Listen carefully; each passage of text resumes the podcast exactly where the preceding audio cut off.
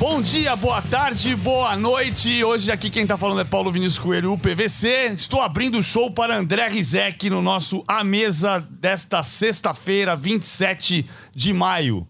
Véspera da final da Champions League e o dia seguinte do Corinthians mostrar que não está pronto. É isso, Rizek? Nossa senhora, sua empolgação não condiz com a atuação do Corinthians ontem. Se o Corinthians tivesse empolgado como você ontem, certamente teria vencido o fraquíssimo Always Red.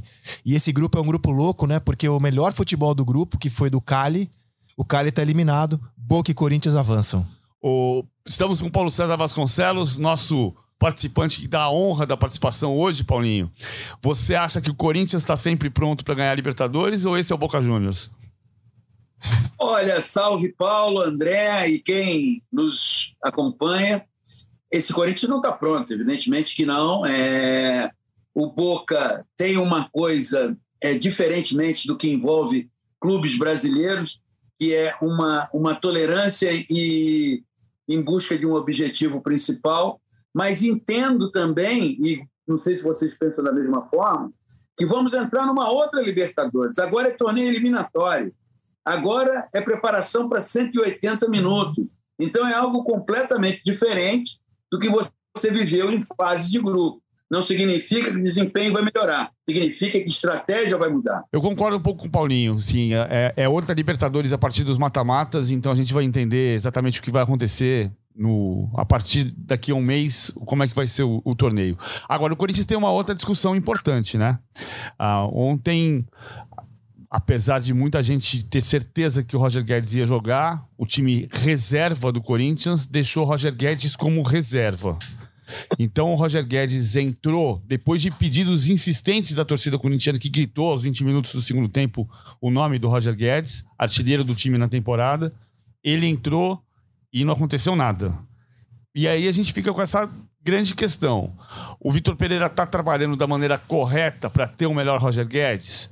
É justo ele tirar o Roger Guedes do time, mesmo quando escala reservas? O que, que, que, te parece, Rizek? Bom, olha só, o PC e vocês falaram do mata-mata, né? Se fosse um mata-mata contra o Always Red, o Corinthians estaria eliminado porque ele perdeu na Bolívia 2 a 0 e mesmo precisando golear ontem, porque ele entrou em campo com essa necessidade, né, de golear o Always Red por um placar que fosse três gols acima de uma eventual vitória do Cali sobre o Boca para segurar a liderança, o Corinthians não conseguiu. Empatou por 1 a 1. Dominou o jogo, tal, mas empatou por 1 a 1. É, então, assim, o desempenho do Corinthians na fase de grupos, ele é muito ruim. Ele marcou cinco gols em seis jogos na fase de grupos. Então, assim, eu já projetava que o Corinthians não seria um, um, time que atropelaria o Always Red, porque isso não está na característica da equipe do Vitor Pereira. E também não esperava força máxima PVC, porque Teve muita gente surpreendendo com o time reserva. Basta você olhar um pouco como o Vitor Pereira tem trabalhado. Ele tem priorizado o Campeonato Brasileiro. Ele foi, por exemplo, com um time mais reserva que titular contra o Cali fora, que era um jogo crucial naquela altura. E ele tem priorizado o Campeonato Brasileiro. Então, por exemplo, o William, que jogou 82 minutos contra o Inter, 56 contra o Boca e 75 minutos no domingo contra o São Paulo, para mim estava claro que ele não seria titular contra o Always Red. E o Corinthians entendeu que, como o time boliviano viria com reservas, os reservas seriam suficientes para conseguir o resultado. Não foi. E com o Roger Guedes, eu acho que ele, ele foi mal estrategista. Porque se ele escala o Roger Guedes como titular ontem, ele não dá nenhuma margem para você dizer que ele tem problema com o Roger Guedes. Você não tem o William na esquerda, o melhor jogador na ausência do William é o Roger Guedes. Ele foi por um outro caminho. E ao colocar o Roger Guedes faltando 20 minutos, com um a um, tensão na, na Neoquímica Arena, ele quase transforma o Roger Guedes, se o Roger Guedes tivesse feito um gol, em herói. E aí seria muito difícil administrar a situação entre ele e Roger Guedes. Então acho que o Vitor Pereira com o Roger Guedes foi muito mal. Sobre o time reserva, vou deixar vocês avaliarem. Eu só acho que era previsível que ele não iria com força máxima ontem, porque ele, ele tem priorizado o Campeonato Brasileiro. Isso eu também acho. Eu achava que, que ia ser time reserva mesmo, porque o time, o time reserva do Corinthians tinha que ganhar do Always Red. Agora, essa questão do Roger Guedes, o que, que te parece, Paulinho? Olha, é, é, curioso isso, porque eu acho que o, o Roger Guedes é, ele traz um, um debate muito interessante para essa nova ordem é, do futebol brasileiro a partir do momento que portas e janelas foram abertas para as chegadas de técnicos vindo de fora com outro olhar com outro tipo de envolvimento. Pois bem, não sei se vocês, André e Paulo, prestaram atenção que a nossa ótica é sempre o problema do Vitor Pereira com o Roger Guedes. Não é o Roger Guedes que tem um problema. Será que esse Roger Guedes, que nós colocamos numa posição de que o técnico tem problema com ele, perante o grupo, é alguém que se relaciona muito bem? Será que esse Roger Guedes passa para os outros jogadores experientes, como o William, como o Renato Augusto, como o Gil, como o Fagner, como o Fábio Santos, diferentes trajetórias dentro do futebol. A do William é uma, do Fagner, do Fábio Santos. Outra. Será que ele passa uma ideia de que ele é um jogador que pensa no coletivo, que pensa no grupo, no que, que o grupo é capaz de render? Porque do lado de fora, a nossa observação é sempre o problema do Vitor Pereira com o Roger Guedes. Porque ontem ele deveria ter colocado o Roger Guedes. Aí você lê a entrevista do assistente técnico do, do, do Vitor Pereira, e tem uma declaração no pós-jogo de ontem que ele diz assim: percebemos que ele estava disposto a nos ajudar. Eu não sei como é o Roger Guedes num treinamento. Me parece, perdão, à distância, uma pessoa exageradamente individualista. Uma pessoa que, primeiro, eu tenho que estar satisfeito, e se o grupo estiver satisfeito, tudo bem. Mas se o grupo não estiver satisfeito, não importa, porque o que importa é a minha satisfação. Essas coisas, penso eu, não funcionam em time de futebol e não funcionam em nenhum ambiente de trabalho. Claro que o Vitor Pereira deve estar até espantado com as reações, não é? Porque as reações são sempre pró-jogador e contra o técnico, fruto do sistema paternalista que a gente tem nas relações com o jogador. O jogador aqui é tratado como alguém que só tem direitos, ele não tem deveres. Não é? Então, ontem, o Corinthians entrou com o time reserva, concordo com vocês. A trajetória do Vitor Pereira indicava essa questão.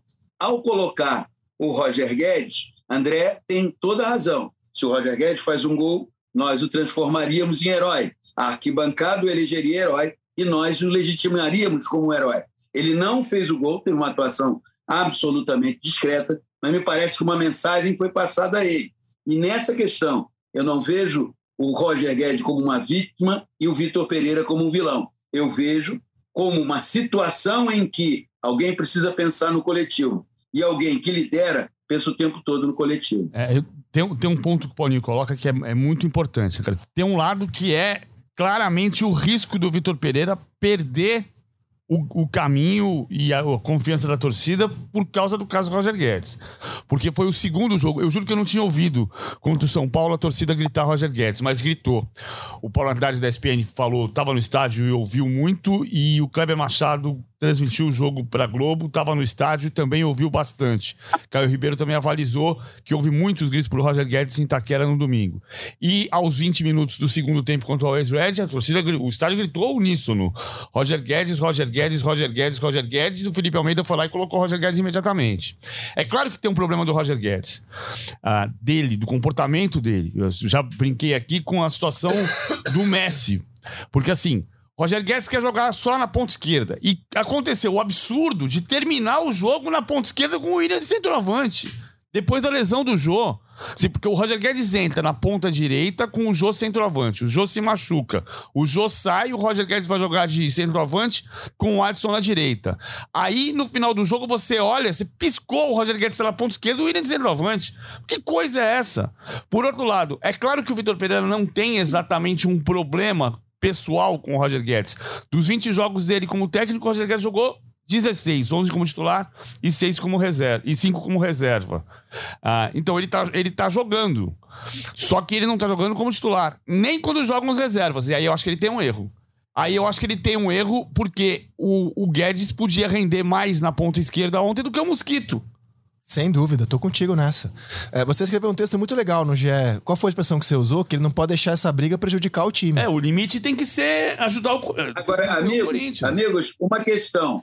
Quando o Paulo faz essa observação de que termina o jogo, ele está na ponta esquerda e o William está centralizado, será que o William gostou da maneira como foi feito isso? Será que o William, de repente, não olhou e o Roger estava lá na esquerda, não falou nada e aí ele falou: bom, aqui não dá para ficar dois aqui, um tem que ir por dentro e o William foi. É disso que eu falo. qual é a percepção que os outros jogadores têm do comportamento é, do Roger Guedes. A gente não sabe. Então é por isso que é necessário ter um certo cuidado para não colocar o Vitor Pereira no papel do vilão e o Roger Guedes no papel de vítima. É, ele tem quatro gols com o Vitor Pereira e uma assistência. É, o, o, Guedes tem sete gols no ano. Quatro com o Vitor Pereira. É engraçado. Não, não, eu, eu, acho que não há vilão nem vítima. Eu acho que há um desentendimento e há um chefe que espera mais do comandado nesse momento e está descontente com o comportamento do Roger Guedes. Perfeito. É, é, é isso que está acontecendo, né? É isso que está acontecendo. E assim, também é, muita gente fala assim: ah, se escalasse titular, teria ganhado do Always Red. É, a entrada dos titulares mostrou que não era bem assim, né? Porque eles entraram no segundo tempo com os bolivianos já cansados e não melhorou, não aconteceu nada com o time. Eu acho que o jogo de ontem é um sinal importante para o Corinthians. Eu acho que as vaias da torcida, que apoiou o jogo inteiro e só vaiou no apito final, a vaia ela pode ser produtiva para o Corinthians. Para o Corinthians entender, se é que não sabe, que o resultado nesse momento é muito melhor que o rendimento. O Corinthians está vivo em três competições, é líder do brasileiro. É, ele passa na Libertadores com a 13 terceira campanha entre os 16 que avançam. Só o Emelec, o Vélez e o Cerro Portenho tiveram um desempenho pior. Então, assim, e, e jogando assim, uma hora o resultado vai, vai virar pó. Né? Então, acho que a vaia é, foi um lembrete importante. Olha, beleza, resultado está ok o rendimento está muito abaixo se o Corinthians quiser conquistar títulos importantes é, nessa temporada. Você quer ver uma coisa, Paulinho? O, o Rizek acabou de lembrar que o Corinthians foi o 13 terceiro colocado entre os 16 classificados da Libertadores. Só Sim. o Emelec, o Vélez e o Cerro Portenho ficaram abaixo dele. Se o, se o Corinthians, se, e apenas se o Corinthians tivesse conseguido os cinco pontos que perdeu pro Always Red, nesse caso, e apenas nesse caso, o Corinthians seria a quarta força. Não, é a, a campanha, a campanha não foi. a, a associação é muito boa. A campanha não foi das melhores o desempenho apresentado também está longe, distante de ser um desempenho que, imagino eu, satisfaça até ao Vitor Pereira. É, no Campeonato Brasileiro, o desempenho, a combinação desempenho com resultado, ela não tem rolado, mas tem rolado o resultado, e aí o Corinthians lidera o campeonato. Tem nesse final de semana um, um jogo especialmente difícil contra o América Mineiro. Agora, volto a dizer, saiu-se de uma fase de busca de regularidade por uma fase onde a estratégia, tanto do ponto de vista emocional quanto do ponto de vista da organização tática da equipe, passa a ser outra, porque são 180 minutos. Então, em 180 minutos, você tem que ter uma outra leitura, uma outra compreensão e um outro comportamento. É uma outra Libertadores que vai começar aí. Aliás, é incrível como os clubes brasileiros, é, só o América e o Bragantino foram eliminados, né? E aqueles que avançam, eles saem chamuscados, né? O Flamengo é, sai bem chamuscado, né? Mesmo tendo feito a melhor campanha da sua história. Tem muitas, muitas críticas ao Paulo Souza, ao goleiro Hugo, e a torcida é muito irritada nos jogos. O Atlético Mineiro passou em primeiro, mas a torcida vaiou o time também na derrota para o Tolima. O rendimento não tá assim dos mais confiáveis, é um, é um líder que inspira muitas dúvidas o Galo. Tirando o Palmeiras, que teve a melhor campanha da história da fase de grupos da Libertadores, e o Atlético Paranaense, que eu acho que passa com um astral legal, o Corinthians, uh, o Flamengo, o Atlético Mineiro, são times que deixam uma, algumas pulgas atrás da orelha de suas torcidas, né? Deixa. É, eu concordo com você. Agora, é a prateleira de cima são três times que naturalmente nós apontamos como favoritos à disputa pelo título, a um desembarque na final. Se vai ganhar ou não, é outra história. Agora, veja que coisa curiosa a partir do que você disse. Porque é, terminam a fase de grupos, é, de grupo encorpados, o Atlético Paranaense, citado por você, o Fortaleza. Ele termina a fase de grupo absolutamente encorpado.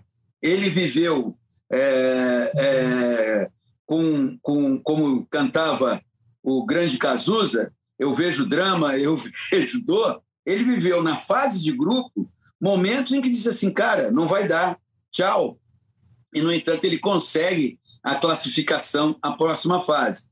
Então, é assim, é, clubes cotadíssimos para estarem na disputa pelo título, eles estão, eles estão sob suspeita, cada um por motivos diferentes, né?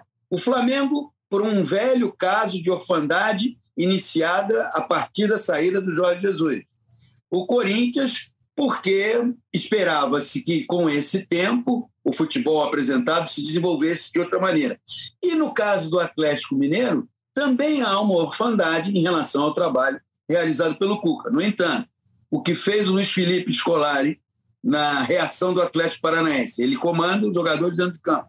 E o que faz já há algum tempo aquele que, para mim, na temporada passada, foi o melhor técnico brasileiro, embora argentino seja, que é o Voivoda, essas são duas boas notícias na Libertadores. É, e, e, a questão do, da felicidade do Atlético Paranaense é, é incrível a entrevista que o Filipão deu depois da vitória sobre o Caracas, quando ele fala que ele não, não é velho, não se sente velho, não sou velho, e, e diz que a mulher dele, Dona Olga, vê e percebe ele mais alegre, é incrível. Aos 73 anos, a gente descobrir que de 16 clubes classificados para Libertadores, para as oitavas de final, o único técnico brasileiro é o Filipão.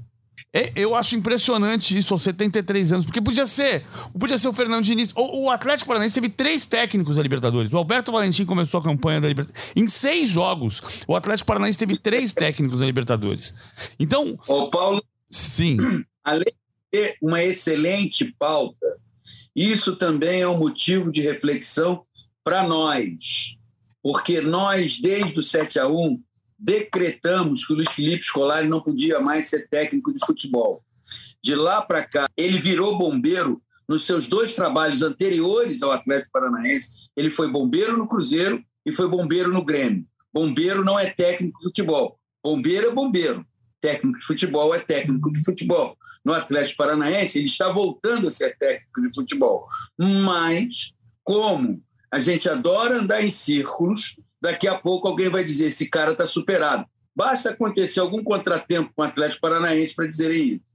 É, ele tem sete participações em Libertadores, ele tem dois títulos, três semifinais e duas vezes só foi às quartas de final e caiu. Ele, dessa vez ele está nas oitavas de final. Eu, eu, eu, eu, comparo muito essa passagem do Atlético Paranaense. É claro que o Filipão tinha obrigação de classificar, né? É só, é curioso você perceber que você tem o Alberto Valentim na estreia, o Fábio Cariri por três jogos, e quem classifica, o único, podia, o, único técnico brasileiro podia ser o Carilli, só que não é. O único técnico brasileiro podia ser o Alberto Valentim, mas ele não resistiu. E aí você se depara com a incrível coincidência de que é o Filipão, de novo o senhor Libertadores, eh, na oitava Libertadores dele. Ele tinha obrigação de classificar, ganhar do Libertar e ganhar do Caracas. Não é esse o ponto. Em casa. Em casa. É, é natural classificar. Só é curioso você olhar e ter 73 anos. Quem é o técnico brasileiro na Libertadores? Filipão de novo. Me parece muito, ele falou sobre felicidade, né? Dona Olga diz para ele que ele tá mais alegre. Eu comparo, eh, assim, é, é, ele não tinha meio síndrome de Tom Cruise, sabe? Se você não escolhe o papel, você vai passar um cruzeiro na sua vida. Depois você não escolhe o papel de novo e aí você vai fazer uh, de olhos bem fechados. Não, digo, Grêmio caindo para a Série B. E, e você perde a chance de ser o maior protagonista e ganhar o Oscar. Aí você volta para o Atlético Paranaense. Essa passagem do Atlético Paranaense me lembra muito Palmeiras de 2011 versus Palmeiras de 18. Tem o um episódio da briga do Filipão com o Kleber no Palmeiras em 2011, quando Arnaldo Tironi, quem eu respeito, mas não foi um bom presidente do Palmeiras, era o presidente. E o, o Kleber brigou por causa de uma agressão ao João Vitor pela torcida do Palmeiras João Vitor entrou no vestiário do Palmeiras todo rasgado, esfolado. E o Kleber disse: Nós não vamos jogar contra o Flamengo, nós não vamos viajar. E aí começou uma confusão no vestiário e os dois brigaram feio. E no dia seguinte, ou dois dias depois, eu tinha muito detalhe daquela briga. Eu perguntei no ar pro presidente do Palmeiras, Arnaldo Gironi: Presidente, o, o Filipão disse que não trabalha mais com o Kleber. O que é que o senhor vai fazer?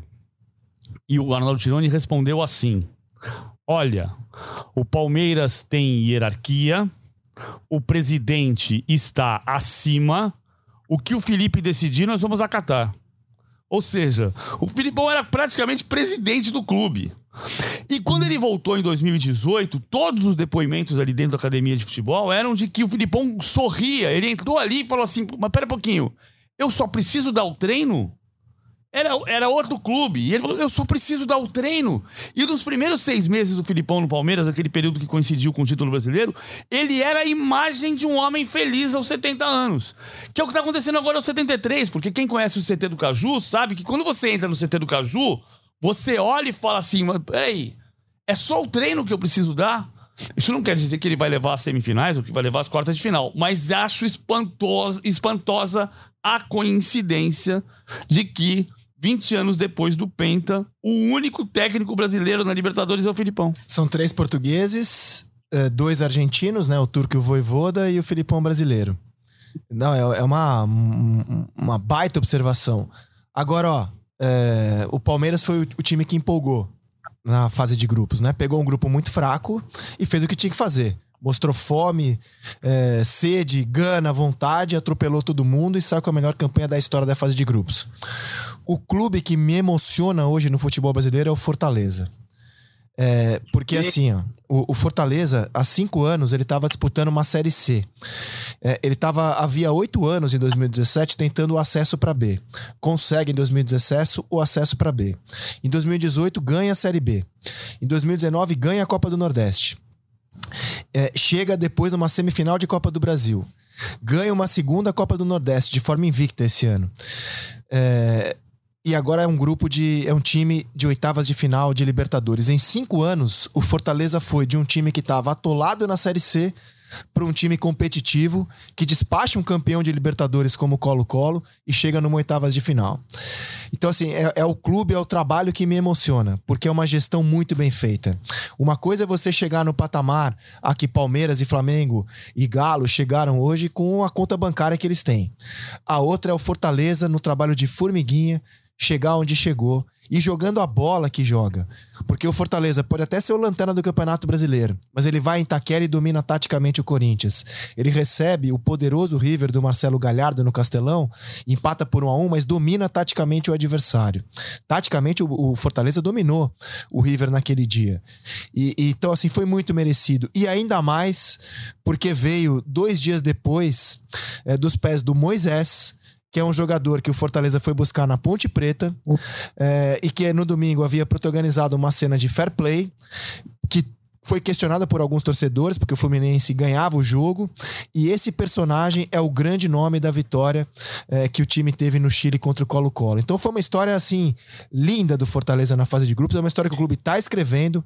Hoje é o clube, é o clube, não o time, o clube que me emociona no futebol brasileiro é o Fortaleza. E o Moisés não teve fair play com o Colo-Colo, mesmo o Colo-Colo não podendo colocar a torcida no estádio. É, não, não, não perdoou, né? eu, eu, eu endosso, André, as suas palavras e coloco que na mesma prateleira do Fortaleza estão Ceará e Atlético Goianiense. São três equipes na história recente do futebol brasileiro, por, por causa de administrações profissionais, estão começando a se viabilizar. Mas vamos ficar no Fortaleza. A classificação do Fortaleza, e aí quando eu falo é que a, a próxima fase, por ser elimina, eliminatória, ela é, gera um outro tipo de comportamento, ela leva esse Fortaleza da fase de grupo para a fase eliminatória mentalmente muito mais forte. Porque o Fortaleza esteve à beira da desclassificação. A estreia, a derrota para o Colo-Colo, e ali você tem que colocar vários impactos. Você, pela primeira vez, jogando uma Libertadores, toda a ansiedade gerada. Enfim, em alguns momentos da fase de grupo, a situação do Fortaleza parecia irremediável em direção à desclassificação. E, no entanto, Fortaleza conseguiu virar isso. É um dos times que, do ponto de vista mental, chega para essa fase agora eliminatória da Libertadores muito mais forte.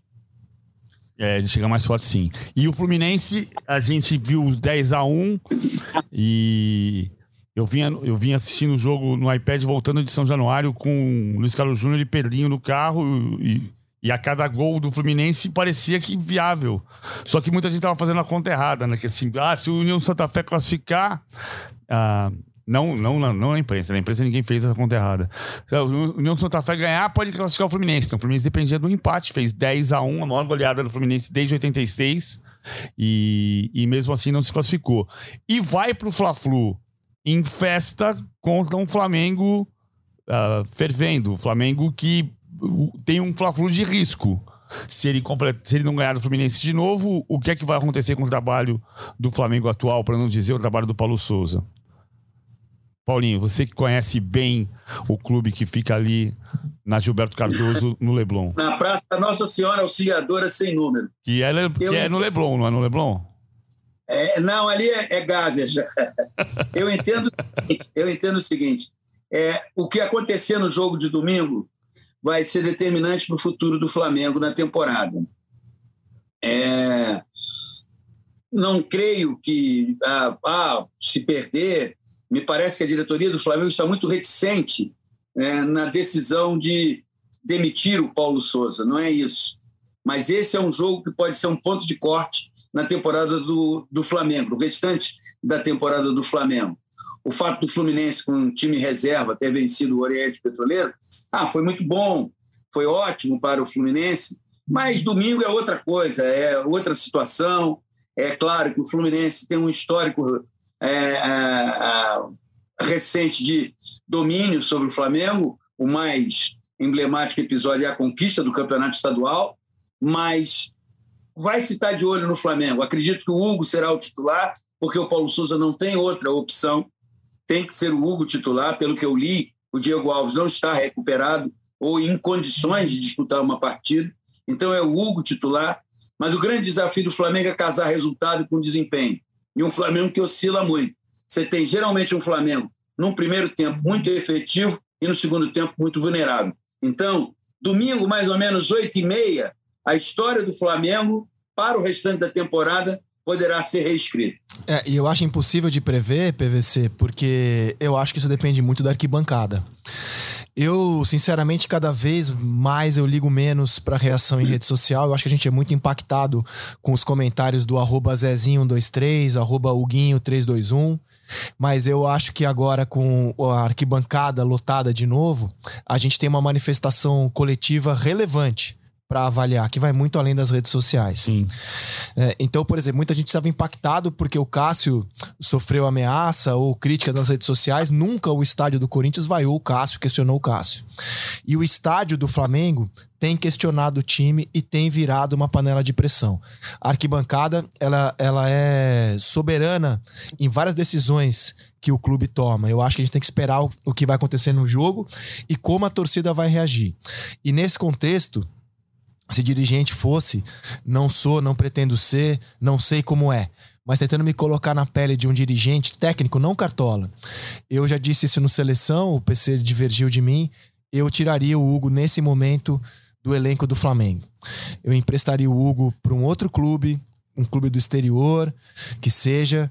Eu, eu, acho que o Flamengo tá, nesse momento, expondo demais um jogador que é patrimônio do clube. Ele tem 23 anos e ele ainda pode virar um grande goleiro.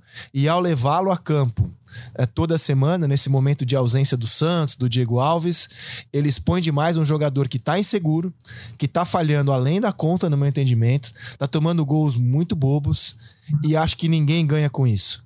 Se ele escalar o garoto, o Matheus Cunha, a quem não conheço, só sei que o Flamengo foi buscar na base do São Paulo. Jogou em seleção de base. Se o Matheus Cunha falhar domingo, não acontece nada com o Matheus Cunha. Se o Hugo falhar, a arquibancada vem abaixo. Eu acho que é uma situação muito cruel com o Hugo nesse momento. E eu, e eu, eu tomaria essa precaução. Paulo, eu tô tirando esse jogador do seu elenco, eu vou cuidar do patrimônio do meu clube nesse, nesse momento. Agora, prever o que vai acontecer, cara, depende muito do jogo e da arquibancada do que vai acontecer domingo no Maracanã. Eu, eu concordo com você. Se, não, não chego ao ponto de dizer que tem que emprestar, mas eu tiraria do time agora. Porque você pode queimar um jogador, né? Se tem histórias do passado, é, Marcelo... Pra ele, pra ele se desenvolver, cara, sem pressão. Porque, assim, ele foi um jogador que, quando surgiu, me impressionou muito. Sim. Eu, eu vi no Hugo, falei, caramba, cara, que goleiro é esse? E, e depois ele não aconteceu como a gente imaginava. E se ele tem aquele potencial que mostrou, eu acho que nesse momento ele não vai ter paz no Flamengo para desenvolver. É por isso já, que eu disse isso. A gente já viu goleiros que. que o Marcelo, né, que tomou o gol do Nelsinho, né, Paulinho, nos anos 60, no é. Flamengo e Vasco, só que era goleiro do Vasco. E que saiu. E foi, no caso, foi um, foi um jogo que queimou um goleiro. Barbosinha, goleiro negro do Corinthians, uh, filho do, do pesquisador Silvio de Almeida. Uh, pai, pai, pai pai do pesquisador Silvio de Almeida, tomou dois gols do Tupanzinho num clássico contra o Palmeiras em 67 e nunca mais jogou pelo Corinthians. Para não dizer que nunca mais jogou pelo Corinthians, foi jogar um amistoso contra o Bahia de Feira e ficou queimado. E o Hugo tá correndo esse risco não uma vez, tá correndo esse risco na quarta e no domingo. Agora, isso aqui a parte, o Flamengo vai ter que tentar vencer o Fluminense para se recuperar num campeonato que ele já perdeu 12 pontos. E o Fluminense vem com a motivação e o time descansado. Descansado não, porque viajou. Os titulares viajaram para Santa Cruz da Serra. Essa estratégia eu sinceramente não entendi é, de levar os titulares para a Bolívia. Li que há uma argumentação de que senão o Fernando Diniz não poderia treinar a equipe. É, agora, em relação ao Hugo, é, é, a situação é limite, é limite. Mas a gente não sabe internamente como estão se desenvolvendo as questões. É, eu defendo a sua permanência, o vejo, o vejo é, como é, na história recente do futebol brasileiro, uma das maiores vítimas de um massacre é, incalculável. O massacre em, em cima do Hugo é maior até do que o massacre que o Muralha sofreu é, quando goleiro do Flamengo. Goleiro do Flamengo só teve a, a, posição de goleiro do Flamengo só existiu paz quando Diego Alves a assumiu. Só que nesse instante, nesse instante, é, é claro que o Hugo está super, hiper exposto. É uma situação limite, é uma situação de desafio com um profissional altamente promissor. Mas eu entendo que ele ainda é a melhor opção para ser titular do Flamengo. E entendo também, não sei como é o dia a dia, você até no seleção, André, falou isso, o Flamengo é um clube muito fechado. Você não sabe o que, que acontece dentro do ninho do urubu. Eu não sei como é que as coisas estão sendo conversadas, como é que isso tudo está sendo administrado, mas que esse jogo no domingo, dependendo do que o Flamengo fizer, ele vai ditar muita coisa para o restante da temporada, disso eu não tenho dúvida. Bom, a gente fala. fala não, queria é, queria mudar de assunto para falar de algo que ocorreu em Avejaneda. Porque você falou que é, é, o Colo-Colo jogou com portões fechados contra o Fortaleza. E eu fiquei surpreso, porque foi uma punição pela violência de torcida no jogo contra o River. E eu fiquei surpreso, porque a Comebol é tão permissiva, né? O Colo-Colo pediu: ó, oh, não, deixa eu ter torcida nesse jogo, depois você me pune. E a Comebol é sempre tão banana, né? Com esse tipo de punição. Eu fiquei surpreso com, com ela manter a punição. Pois bem, no jogo do Ceará contra o Independiente em Avejaneda, a gente viu algo que tá virando um troféu para torcedor no nosso continente. Torcedor, não, né? Para racista, para esse ser nojento que é o racista, e tá virando um troféu, que é você imitar macaco em jogo contra brasileiro. Como não acontece nada, no Brasil acontece, ele é preso em flagrante, solto, depois de pagar a fiança. Mas como não acontece nada com o time dele, ele vai é, transformando aquilo num troféu. São cenas grotescas, nojentas e fico refletindo o seguinte: hoje, se um torcedor atira um copo no gramado, é, o clube é punido, pode perder mando de campo. Né? Então, quando alguém atira um copo no gramado, as pessoas ao redor é, coíbem o cara que atira o copo, apontam, né, há uma manifestação coletiva contra aquilo, porque o torcedor sabe que vai perder ponto. Então, já que a gente não tem tido humanidade nas torcidas de estádios aqui do nosso continente, das pessoas ao redor coibirem quem imita macaco, que a gente faça uma punição esportiva porque só assim me parece que as pessoas que estão ao redor dos racistas vão tentar coibir o racista. E só assim me parece o racista vai parar de demonstrar esse orgulho é, é, que concordo. ele tem em ser racista. É. O Sibila contou um negócio que é chocante, que ele viu crianças, crianças de 10 anos imitando macaco na bomboneira no jogo contra oh, o Corinthians. Então, cara, se você não. O futebol não vai consertar a sociedade, mas ele pode fazer a parte dele. Se você não tiver uma punição esportiva, isso não vai acabar. Eu acho que a, situação tem, na minha, na minha opinião, tem que ser parecida com a questão que você falou dos objetos atirados no gramado. Ou seja, o clube tem que demonstrar o esforço para prender o racista, para identificar e levar preso. Se o clube tem esse esforço ele, ele pode se livrar da perda de pontos. Mas se ele não tivesse esforço, esse esforço como o Boca Juniors não teve, e o Boca Juniors jogou com torcida contra o Deportivo Cali, apesar do Colo-Colo, porque o episódio de racismo do Boca teve em Itaquera e na Bomboneira, nos dois jogos contra o Corinthians. E dava tempo de você punir o Boca Juniors se você jogar sem, sem público, como o Colo-Colo jogou sem público. E o Boca não teve esforço nenhum. Ao contrário, a informação que circulou foi de que o consulado da Argentina foi quem pagou a fiança do torcedor racista em São Paulo. Então, nesse caso, o clube tem que ser punido. Acho, por exemplo, o caso do, do da homofobia de Corinthians e São Paulo, ah, ninguém vai discutir o erro do grito. Agora, o Corinthians colocou no placar eletrônico e colocou no sistema de som pedindo para que o estádio parasse de, de, de, de, usar aquele canto. Ou seja, o Corinthians hum, pode não ter sido o máximo esforço, mas o Corinthians trabalhou para evitar o canto homofóbico. E o clube tem que trabalhar para extinguir essa praga dos estádios de futebol. Olha, eu, eu não por acaso, é, nesse ano, volta e meia, eu tenho me lembrado muito do deputado Ulisses Guimarães. E entre tantas frases marcantes, uma das frases que eu mais gosto de lembrar do doutor Ulisses é que eu tenho ódio e nojo à ditadura. Eu tenho ódio e nojo a racista. Agora, eu não creio que a Comebol vá avançar na questão, como você propõe, André, que eu endosso, esportiva, porque um lugar onde a estrutura de poder é totalmente branca não vai querer punir racista, vai minimizar isso. Os clubes, sejam eles do Brasil ou dos outros países do continente, também têm uma estrutura de poder branca. Então, eles vão minimizar isso. É, o episódio que aconteceu no jogo, nos jogos envolvendo Corinthians e Boca, e que aconteceu agora pela Sul-Americana, no jogo onde está o Ceará com o Independente, é simples, é perda de ponto. É perda de ponto é, e, às vezes, é, banimento da competição na próxima temporada. Porque é assim que você vai conseguir criar uma ideia contrária no combate. Mas isso não vai acontecer. É, talvez no futebol brasileiro, o presidente recém-eleito da CBF, Edinaldo Rodrigues, que levou essa proposta para a Comebol, ele talvez possa tomar essa atitude dentro do futebol brasileiro, que também tem uma estrutura de poder branca nos clubes, nas federações.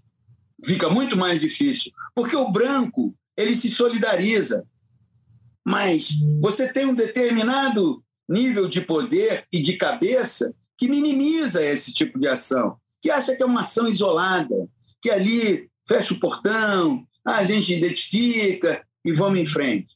Se não houver uma atitude de punição esportiva com perda de pontos e até banimento da competição no ano seguinte, nada vai mudar. E, ultimamente, não apenas no Brasil, mas é uma questão maior todos os racistas, misóginos, homofóbicos têm se sentido empoderados. Para combater essa empoderação que é vertical, só atitudes mais firmes e mais fortes. Porque eu tenho, lembrando novamente, doutor Ulisses, ódio e nojo a racistas. E a ditadura também, tá? Só para deixar claro. O que a gente espera é que mais do que coisas negativas, a gente tenha muita coisa positiva para falar sobre Paris, ou o subúrbio de Paris nesse final de semana. Amigo, Quero te fazer uma pergunta. Amigo, aonde eu. Diga, sim. PC. É, não, é que eu fiquei muito abalado agora e depois vocês podem editar. Mas acaba de falecer o Davi Coimbra. Ah, não é possível, ele estava com câncer, né? É, só isso. E aí, desculpe, não sei se o André conheceu. Não, eu, eu não só conheci, como é, tem uma, tinha uma ótima relação com ele. Uma ótima relação. Pois é. Não sei se depois na edição vocês vão tirar, mas foi um grande jornalista, uma pessoa, enfim. Um texto é... brilhante. Eu acho o maior texto do jornalismo esportivo do Brasil hoje. Brilhante. É, é, acho o maior texto do jornalismo esportivo do Brasil nesse nosso, nesse nosso tempo. Ah, ele, ele teve em Boston, cuidou de um câncer, voltou aparentemente muito bem nos últimos anos. Ah, depois a gente vai ter mais notícias sobre, sobre essa tragédia. Ah, eu falava do, do E eu queria te fazer uma pergunta. Sim, pergunta. Porque aonde eu vou, as pessoas me perguntam quem vai ganhar a Liga dos Campeões. Então, eu não, como eu não sei responder, eu apenas estou torcendo muito para o Liverpool é, e acho que o Liverpool é favorito, eu vou passar para o especialista. Quem vai ganhar a Champions, PVC? Eu acho que vai ganhar o Liverpool, mas uh, não, não dá para desprezar o Real Madrid, né? É, essa estatística de que o Real Madrid jogou desde 1981, quando perdeu para o Liverpool em Paris, só que no Parque dos Príncipes. Ah, foi a última final europeia que o Real Madrid perdeu. Depois ele venceu 98, 2000, 2002, 2014, 2016, 17, 18. Então, de lá para cá, ele, ele jogou sete finais de Copa dos Campeões da Europa ou Champions League e ganhou as sete. E o Liverpool vai para sua nona e o Real Madrid tem sete só da última vez que perdeu para cá. Aliás, o Liverpool vai empatar com Bayern e Milan como o time que mais finais europeias possui, abaixo do Real Madrid. É, 17 do Real Madrid, 9 do Bayern, 9 do Milan, 9 agora do Liverpool, que perdeu 3 e ganhou 6. Eu acho que o Liverpool vai vencer. Afinal, que, que me chama a atenção, sempre me chama a atenção ter um jogo entre espanhóis e ingleses e pela primeira vez na história a nacionalidade mais escalada de uma final de Champions League será a brasileira. Eu, eu, disse que eu, eu, eu torço pro Liverpool. Eu gosto muito da torcida do Liverpool e, e, da história dessa torcida e tudo que ela já enfrentou e passou. E gosto muito do Klopp. E gosto de secar os times poderosos, né? O Real Madrid é o clube mais poderoso do mundo. Só que esse time, esse time do Real Madrid, cara, eu acho que é o time mais simpático que eu já vi com a camisa merengue. Cara, o time é muito simpático, né? Vinícius Júnior dispensa comentários. O, o Modric é um deleite vê-lo jogar. Deleite. É, eu sou muito fã do Alaba. Acho que o Alaba é um zagueiro, assim, absurdo. É, gosto muito do Courtois como goleiro. O Ancelotti é uma simpatia em pessoa. Então é, difícil secar esse Real Madrid, doutor. E você, você tem torcida? Você tem palpite para sábado? Cara, eu torço pelo Real Madrid é, por, por tudo isso que você enumerou porque eu adoro um verso de Assis Valente. Chegou a hora dessa gente bronzeada mostrar seu valor. O Real Madrid tem Rodrigo e Vinícius Júnior, tem um Benzema passando por uma fase excepcional. E tem uma coisa: quando o Real Madrid eliminou o PSG no segundo jogo, né? Claro. Vocês se lembram daquela imagem do Modric no vestiário? Ele comemorando, celebrando? Sim. Pois bem, o Modric está, já deu entrada nos papéis da aposentadoria, que é uma boa aposentadoria, por sinal. É, provavelmente está disputando a sua última Champions, ou, quiçá, a penúltima. Né? E aí seria a celebração de, um, de, um, de uma carreira. É, esse meio de campo, ele e o Tony Kroos, eu acho absolutamente fantástico. São, são dois jogadores que, pela idade, no Brasil haveria uma discussão se eles poderiam jogar juntos ou não. No Real Madrid eles jogam juntos fácil, facilmente. Então eu pendo para o Real Madrid, mas se o Liverpool ganhar, talvez eu penda também para o Real Madrid, eu não sou um roqueiro na essência, eu sou um, um jazzista na essência. E o Liverpool é rock puro. Mas se o Liverpool ganhar, não tem problema também, não, porque ah. eu adoro o Jürgen Klopp e o time do Liverpool. Não, eu também. Eu, eu gosto muito do, do, dos dois, né? Nesse caso, do time atual do Real Madrid. Agora, o PVC, qual você acha que vai ser a chave do jogo? Porque eles têm estilos diferentes, né? O Real Madrid tem um jogo mais cadenciado e o Liverpool é a fúria, né? O Liverpool é roubar a bola na defesa e chegar em segundos no ataque com uma fúria que ninguém tem hoje no futebol mundial. Qual você acha que vai ser a chave do jogo, já que são dois times, pelo menos no meu entendimento, bem diferentes? Eu acho que a chave é a pressão. Uh, porque passa pelo Real Madrid a capacidade de sair da pressão exercida pelo Liverpool, que sobe para desarmar com três homens, às vezes com cinco homens, é, dois marcando a linha de passe e três tentando o desarme. E, e esse é um duelo curioso, porque o, o, o Klopp, o Klopp é pop, né? O, o, o Klopp costuma dizer que não existe no futebol moderno um número 10 tão brilhante e competente quanto o Gegenpressing. O Gegenpressing é o contra-ataque do contra-ataque, ou seja, é a pressão para roubar a bola e jogar em vertical em direção ao gol. E o Real Madrid tem dois 10. Do velhos, dos velhos tempos, né? Ele tem o Modric e tem o Cross. Então, por isso que eu estou dizendo, acho que a a chave do jogo é o número 10. O do Klopp é o Modric e o do, e o do, Klo- o do Ancelotti é o Modric e o do Klopp é o Gegenpressing. Ô, PC, se você pudesse pegar uma dupla de ataque, seria Salah e Mané ou Vinícius Júnior e Benzema? Vinícius Júnior e Benzema. Pela, pela, muito por causa do Vinícius Júnior, sabe por quê? O Vinícius Júnior está apenas começando a sua carreira. Ele tem um- uma trajetória aí é, que poderá ser brilhante. E ele confirma uma, uma, uma ideia que eu sempre tive. Técnico bom melhora jogador. Quando o técnico é bom, o jogador, se estiver disposto, é óbvio, o Vinícius está, vai melhorar. Olha, olha, sabe de uma coisa, André, Paulo e quem nos escuta? Eu achei ótimo o Mbappé não ter ido para o Real Madrid. Sabe por quê? Porque, de certa forma, o espaço para o Rodrigo e para o Vinícius Júnior vai continuar aberto. Vamos fazer um para o ímpar pra gente fechar o podcast, PVC? Papo de Vamos lá, boteco? vamos. Vamos? É, então vamos lá. É, para o ímpar. Courtois ou Alisson, doutor? É, Courtois. Alisson. Eu, eu disse isso essa semana que o Alisson é o maior jogador brasileiro no futebol inglês. Eu tenho que botar no Alisson.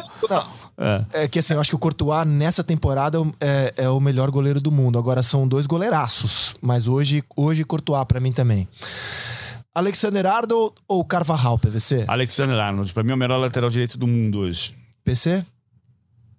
Idem com batatas. É, vamos embaralhar. Pra mim também. Embaralhar, embora o Carvajal seja um bom lateral. Pra embaralhar aqui, vamos escolher dois zagueiros: Jogando com Konaté e, e Van Dijk, Alaba e Militão. Alaba e isso. Assim Alaba e Van Dijk. Pra mim também, fecho com você. O, Va- Alaba e Van Dijk. o Alaba é, du- é dúvida, mas deve jogar. Ah, Deve jogar. Tem uns- algumas prévias que indicam o Aliás, Nath. que zaga. Pensou Alaba e Van Dijk na zaga, não passa nada ali.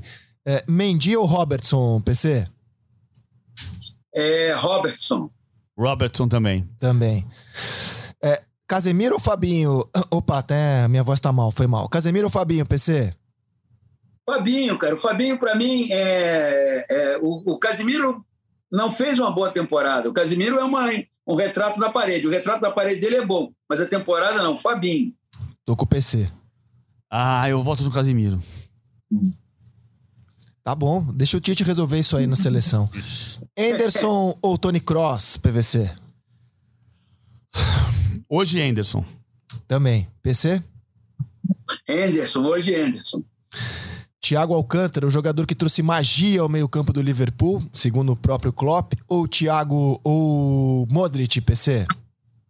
Modric.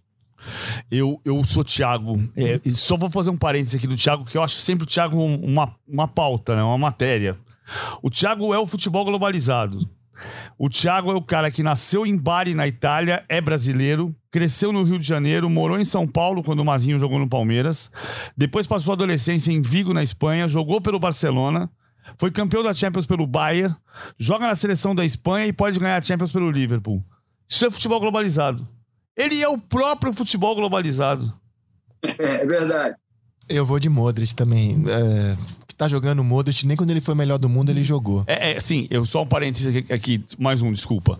A gente determinou que a gente está votando um ou outro, e acho que essa é a brincadeira. Como diria meu amigo Zé Trajano, nosso amigo Zé Trajano, é versus. A brincadeira é versus. Então é um ou outro. Tá Eu bom. que- Mas no ataque, vamos embaralhar no ataque? Vamos, beleza. É, Você acha que vai jogar o Luiz Dias ou o Diogo Jota no Liverpool? Acho que vai jogar Luiz Dias. E Rodrigo. Rodrigo Valverde. Acho que Valverde. Eu acho que é Rodrigo, mas enfim. Se for Rodrigo, pode ser o sexto brasileiro escalado no jogo. É. Ma- Mas, enfim, não dá pra saber, né? O Valverde é muito bom jogador também, diferente. Mas digamos que, assim, pra escolher três atacantes com os prováveis de Liverpool e Real Madrid, qual seria o seu trio? Qual seria o seu trio, PC? Ah, o meu trio, ele teria Salah, Benzema e Vinícius. O meu trio teria Salah, Mané, Benzema e Vinícius. É, o seu, seu trio tem quatro, né? Não, cara, assim, eu, eu- eu- é difícil. Eu vou excluir o Vinícius, embora o Vinícius possa ser o craque do jogo.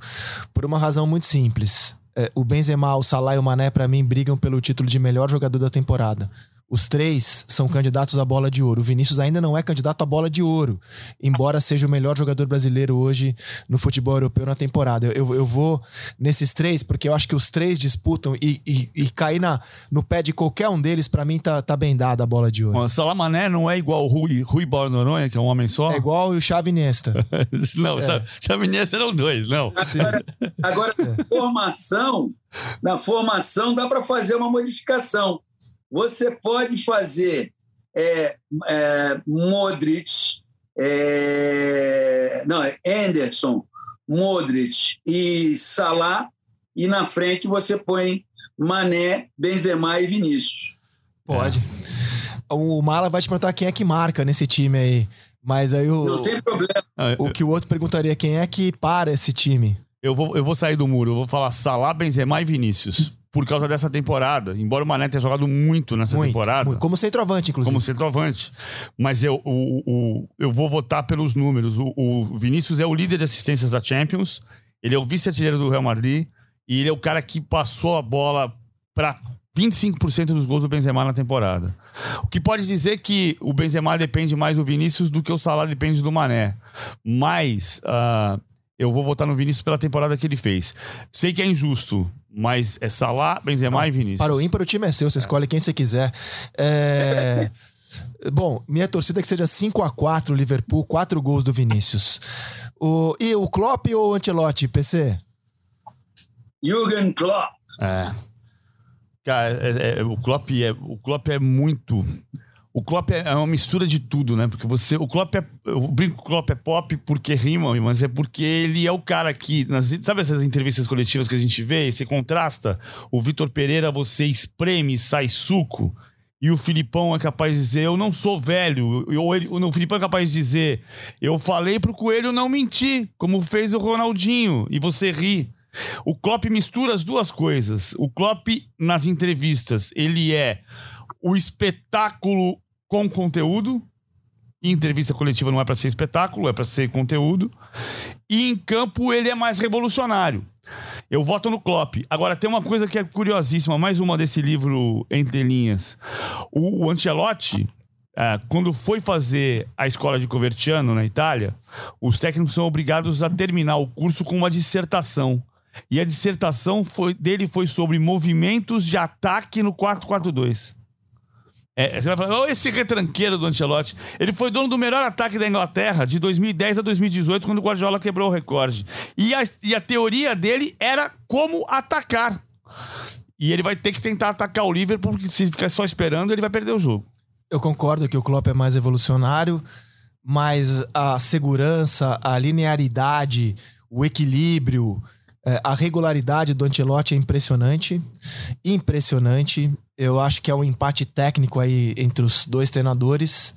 Então, já que o voto é meu, eu vou por da maneira como o Klopp enxerga a vida, as posições que ele abraça.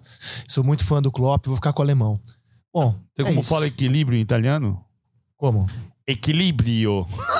É, então tá bem. Intitez. Tá bem. Intitez. Vambora? Vamos ficando por aqui? Vamos nessa. Então, fecha aí, PVC. O equilíbrio em titês é equilíbrio. E é o que vai ter nessa decisão em Saint-Denis, subúrbio de Paris, nesse final de semana. Prazer estar com você, Paulinho. Prazer estar com você, Rizek. Hoje eu abri o show e fechei o show para André Rizek.